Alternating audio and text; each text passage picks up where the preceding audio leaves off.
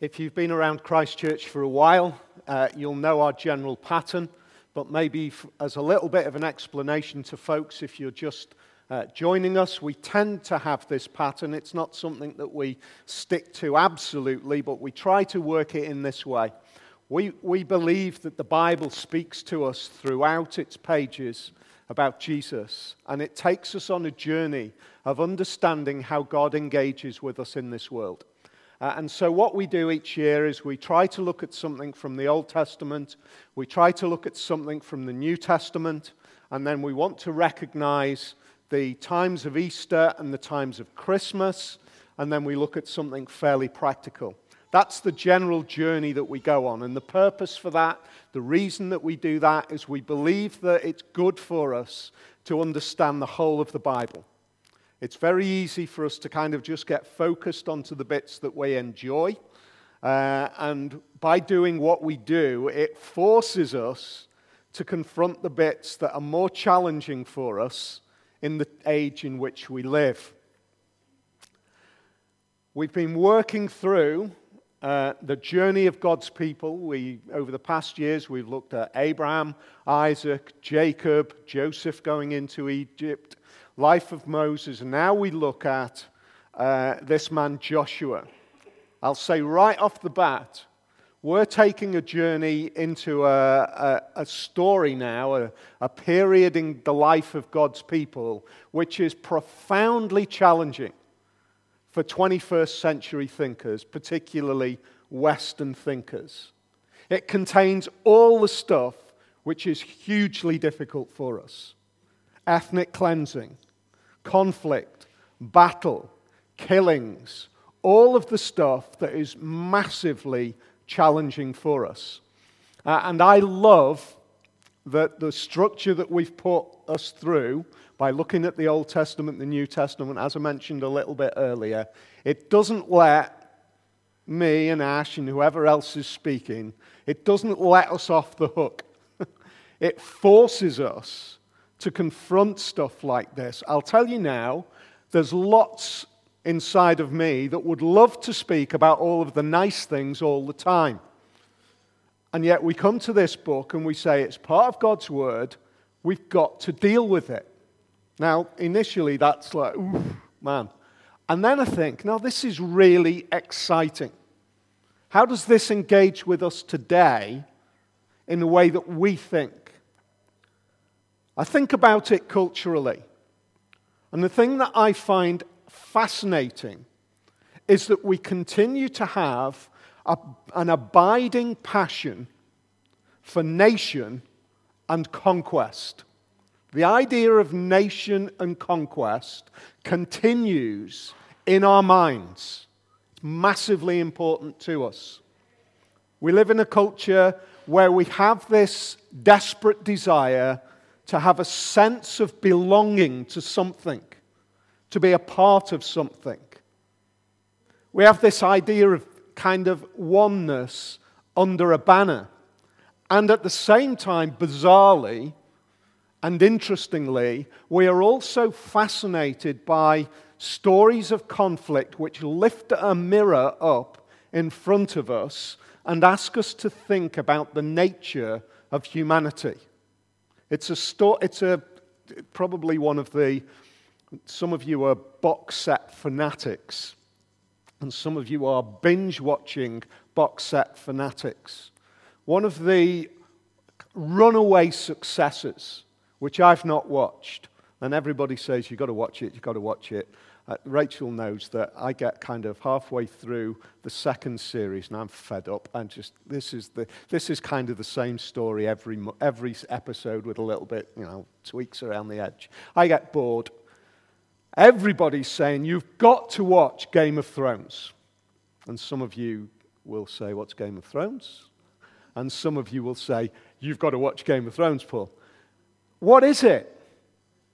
Well, from my understanding, it's raising a mirror in front of us and asking what is it in us that talks about the idea of power and right and wrong and good and evil and battle and conflict.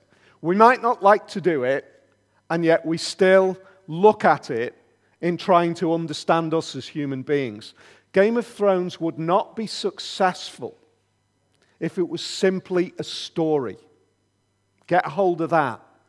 It would not be successful if it was simply a story. It is successful because it continues to ask us, like all great storytelling, it continues to ask us questions about ourselves power, right and wrong, good and evil.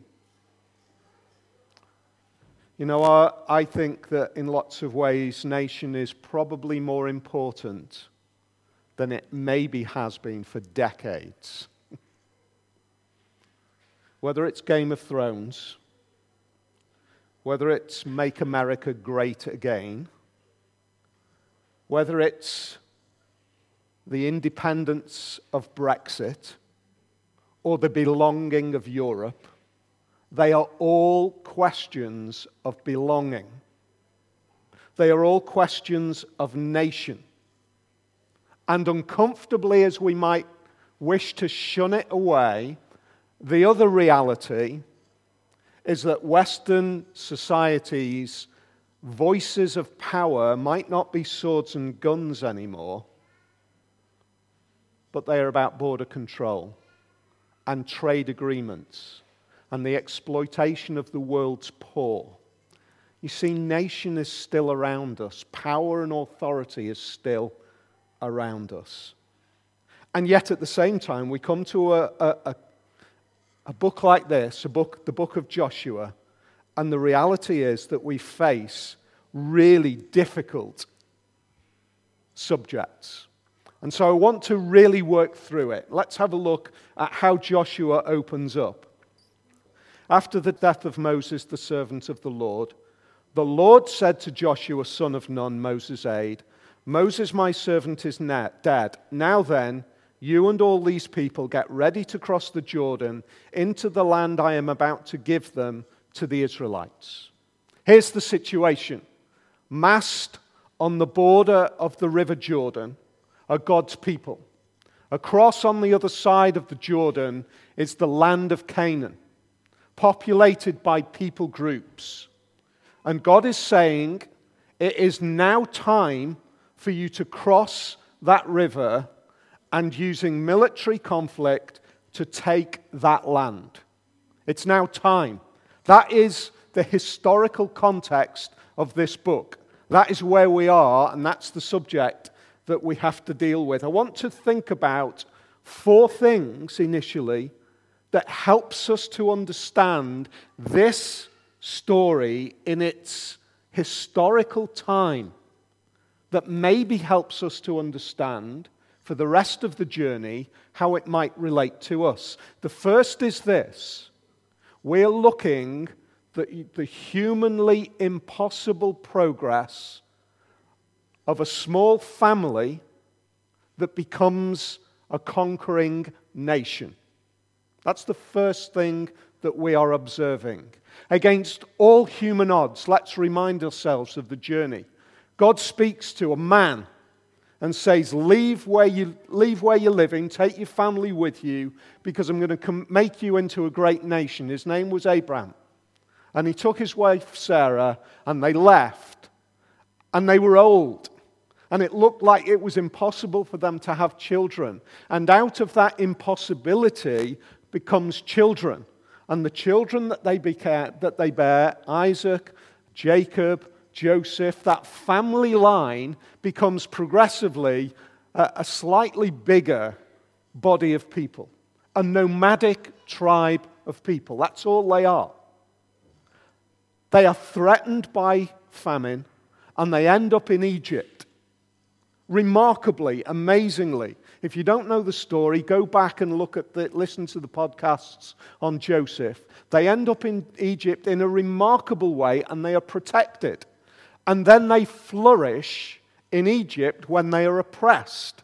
And then they leave Egypt in a way which is humanly impossible. What are we seeing? We are seeing the impossibility, in human terms, of the progress that God promised. That's the first thing that is really important when we come to this book. We're seeing something which, humanly speaking, shouldn't be able to happen. That this group of people become a body of people who are able to cross the Jordan and even think about entering into that land. Why was that? Because this is all part of the journey of God's people. In human terms, it should be impossible that we are met here this afternoon. There have been so many moments in human history when the Christian faith was so threatened it looked as if it would be snuffed out. The oppression of Rome, the persecution of Rome should have snuffed it out. Various other moments in human history. The reason that we are here is that because we are part of this story. We are part of the continuity of God's hand on his people, which says that in West Yorkshire, in a surprising place, I'm going to place a little group of people who are still going to remember me. That's remarkable. That's the first thing. The second thing is this, and this is really important. You need to keep, we need to keep this in our minds as we journey through this book.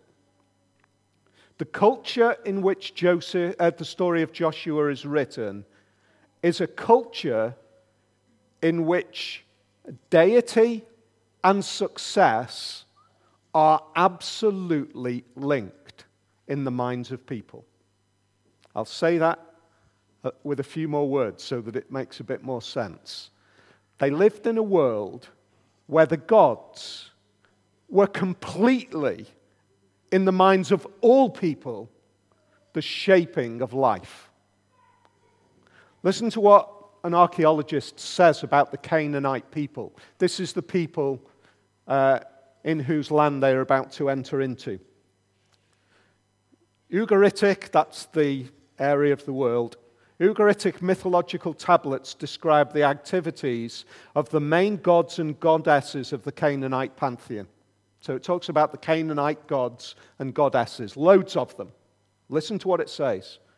Although there existed no single state theology, in other words, the state didn't have one God, the major gods reflect local concerns about the fertility of the earth, the importance of water, the security against oppressors. In other words, if you were a Canaanite person of the day and it rained at just the right point for your harvest, you did not look at it in terms of an understanding of the patterns of weather across the whole of the world in the way that we might understand the patterns of weather. You looked at it as a blessing of your God on you. If you managed to make a good harvest, it was because God, your God, had blessed you. You lived in a world which was completely shaped by how you appeased the gods that you worshipped. If that was the world as it was back then, which is completely different to our world today, it is completely impossible for God to speak outside of that framework, isn't it? God has to speak. If He's going to speak to a world, He has to speak in the language of the world as it was. And the language of the world as it was was quite simply this if your nation and your land was successful, if you were able to stave off oppressors, if you were able to take the land of the next nation, it was because your God was the real, true, powerful God. That's the world that they inhabited. How does God speak into that world? He speaks into that world with a voice which might be really uncomfortable for us today, but it was completely understandable for the people of that day. Let me try and say it like this We cannot come to the book of Joshua and be so arrogant as to say God shouldn't speak like that. When we come to it with 21st century mindsets and we ignore the mindsets of the ancient world. God has to speak in the way that they understood, as uncomfortable as it might be for us today. Otherwise, God is not heard. Otherwise, God's voice is never heard in the world in which we live. So that's the second thing. The third thing is this the conquest is located in past promises. in the same way that God spoke to Abraham, we also read this. He speaks to Abraham in Genesis chapter 15. He says this The fourth generation of your descendants will come back here.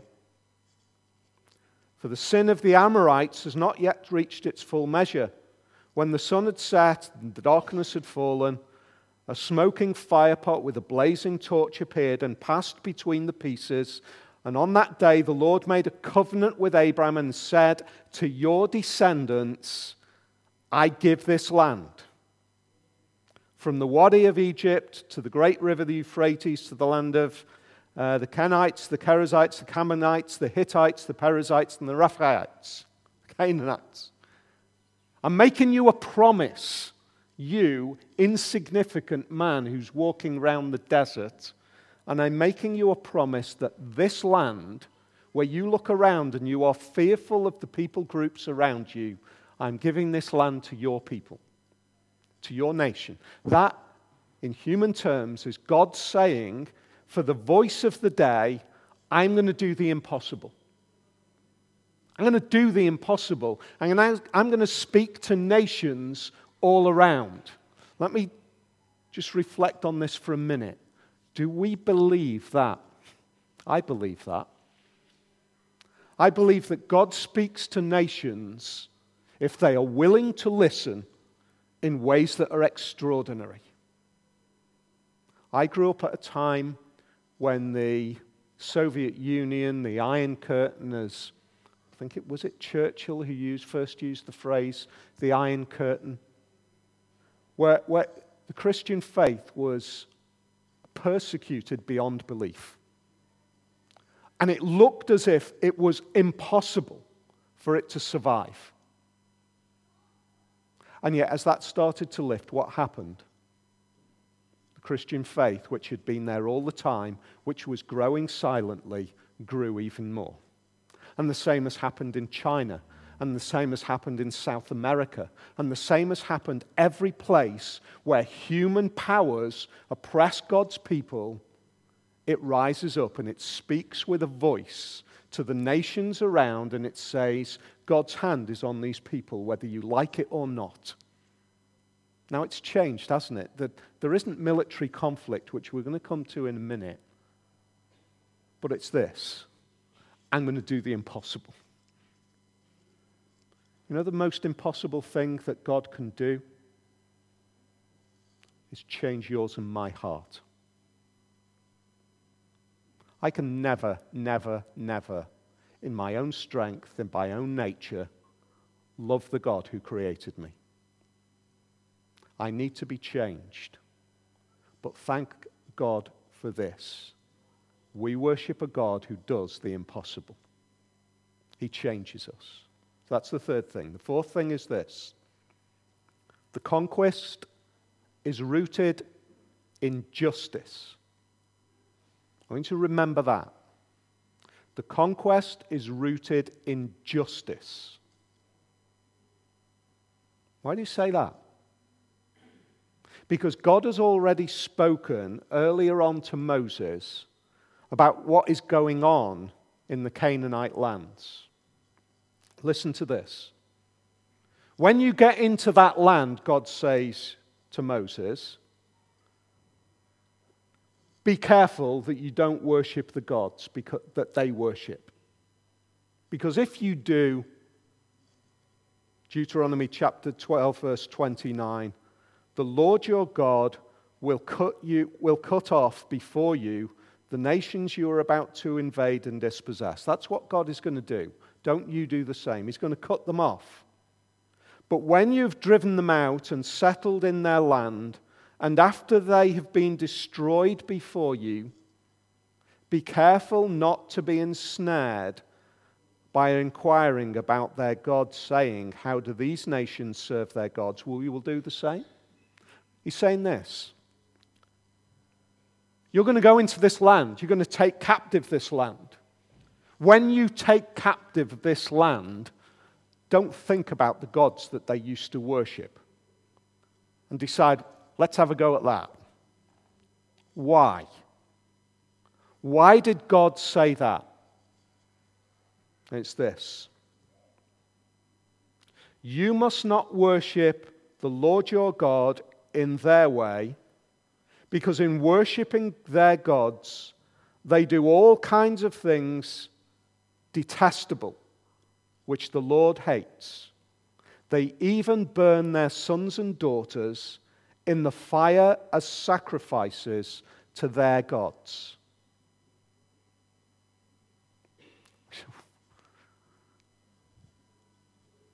We are so ridiculously 21st century sensitive. And yet, the reality was back in Canaan, one of the ways in which the gods were worshipped, his little children were thrown into bonfires as sacrifices. And we look around our world and we say there is injustice going on at a horrific level in some countries, and we sit on that balance of when the nations, when the United Nations or other, some other justice seeking body, they're on that constant knife edge of when do we intervene and bring justice? When do we intervene and change things? And God is saying, one of the reasons that you are going to be my voice is because what's going on in there is horrific. It's awful. It's terrible. It is unjust. you get that? What is that saying about this conquest? It's saying this in simple terms God's people were designed to be the voice of the justice of God. How do we know that? Look at verse 1, 7 to 8 of Joshua chapter 1. Be strong and very courageous. Be careful to obey all the law my servant Moses gave you. Do not turn from it to the right or to the left, that you may be successful wherever you go. Keep this book of the law always on your lips. Meditate on it day and night, so that you may be careful to do everything written in it. Then you will be prosperous and successful. God is saying, right, when you go into there, don't go in in your own strength. Don't think that you're going to go and bring your justice. Don't go and think that you're going to bring the imprint of what you think is right and what you think is wrong. You keep my law not just in your head, have it written deep down inside of you so that every part of you, every decision that you make, every attitude that you have is shaped by the good law that I have just given you. Do you see that? You see, when they go into that land, what they're doing is they are taking the good justice of God David Wells described it like this the God calming of human history. I think that is a brilliant term. That human history is filled with oppression and savagery and brutality. What changes it? According to what Joshua is called to do, bringing in the justice of God, the soothing, the calming. It's just way too big a journey this afternoon, but we're going to cover it over these next few weeks of seeing how what God introduced to these people was little shifts, little pushes, so that the world becomes a gentler place than it was when the Canaanites ruled the roost. At least what stops is the horror of child sacrifice, the horror of throwing infants into bonfires. Why does that stop? Because God says that is horrific and live a different law. So that's the historical context of why we can come to this and we need to read it with our ancient mindset initially, but there is something else. This conquest is only a temporary thing because there is a better conquest in sight. So, on the one hand, we are coming to Joshua and we're saying, let's go back and see what is promised to Abraham. God's doing it. But we're also saying, don't stay in Joshua. Let's look forward. Let's look what was in sight. Let me read you a few verses from Hebrews chapter 11, verse 8, where it says this By faith, Abraham, when called to go to a place he would later receive as his inheritance, obeyed and went. Even though he did not know where he was going, he believed and he trusted God. By faith, he made his home in the promised land like a stranger in a foreign country. He lived in tents, as did Isaac and Jacob, who were heirs with him of the same promise. For he was looking forward to the city with foundations, whose architect and builder is God. See, Abraham went into this and he said, I'm going to go and live there because I'm going to trust the God who has spoken to me, but I know that it can't be in my own strength, that it's God who's going to build something. And you know what? The conquest of Joshua and the land of Canaan is never good enough. It's never enough. It had to speak in that day back then in the way that it did, but it's pointing to a better conquest. It's pointing to a better kingdom. A kingdom which is built not by military power, but by the gentleness of a new kingdom bringer. No less than Jesus. Do you get that? Because what, what is happening is God is saying, I understand that in the mindset in which you live, you think kingdom is all about stone walls and power and cities and protection and conflict and law and governance and rule and power. I understand. And therefore, I'm going to take you on a journey where you start to trust in me and you see that I'm going to place a kingdom in impossible human terms, but that's only a temporary kingdom because there is a new kingdom.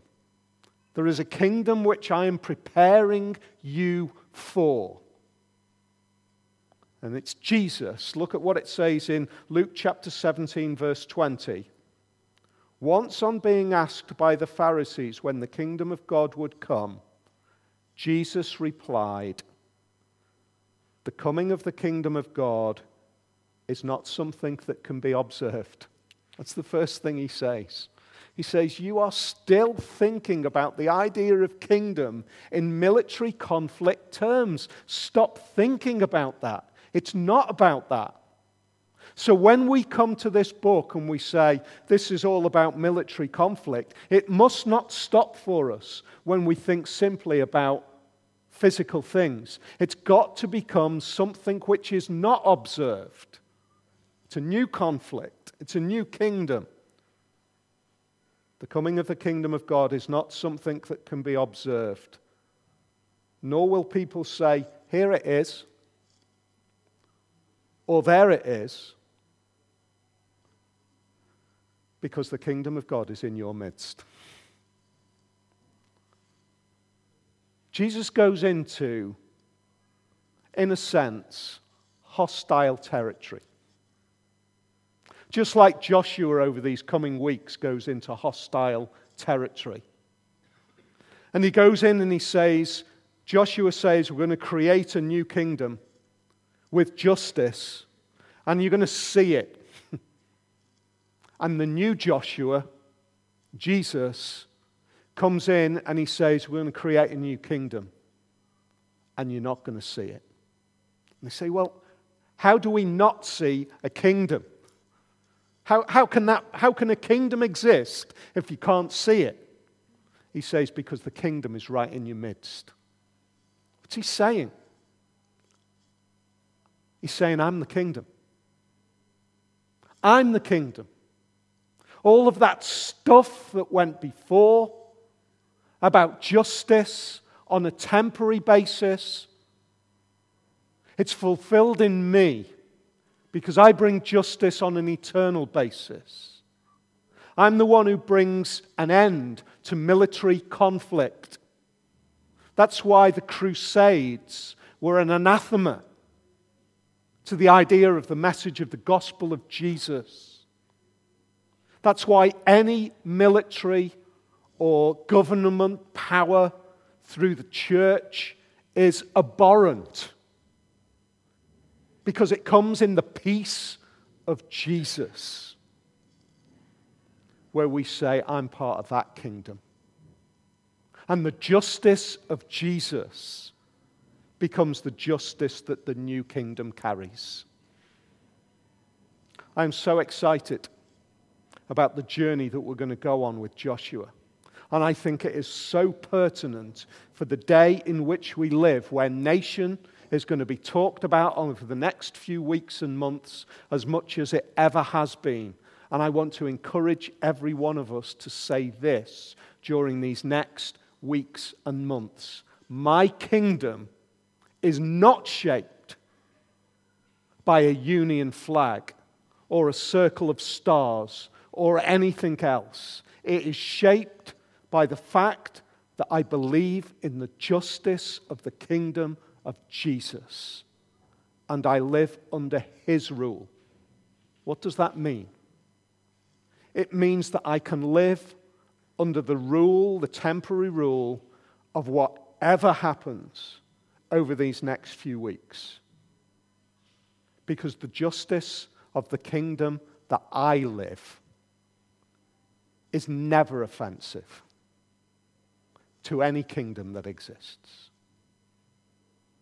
So let's live the kingdom of Jesus over the coming weeks through the book of Joshua.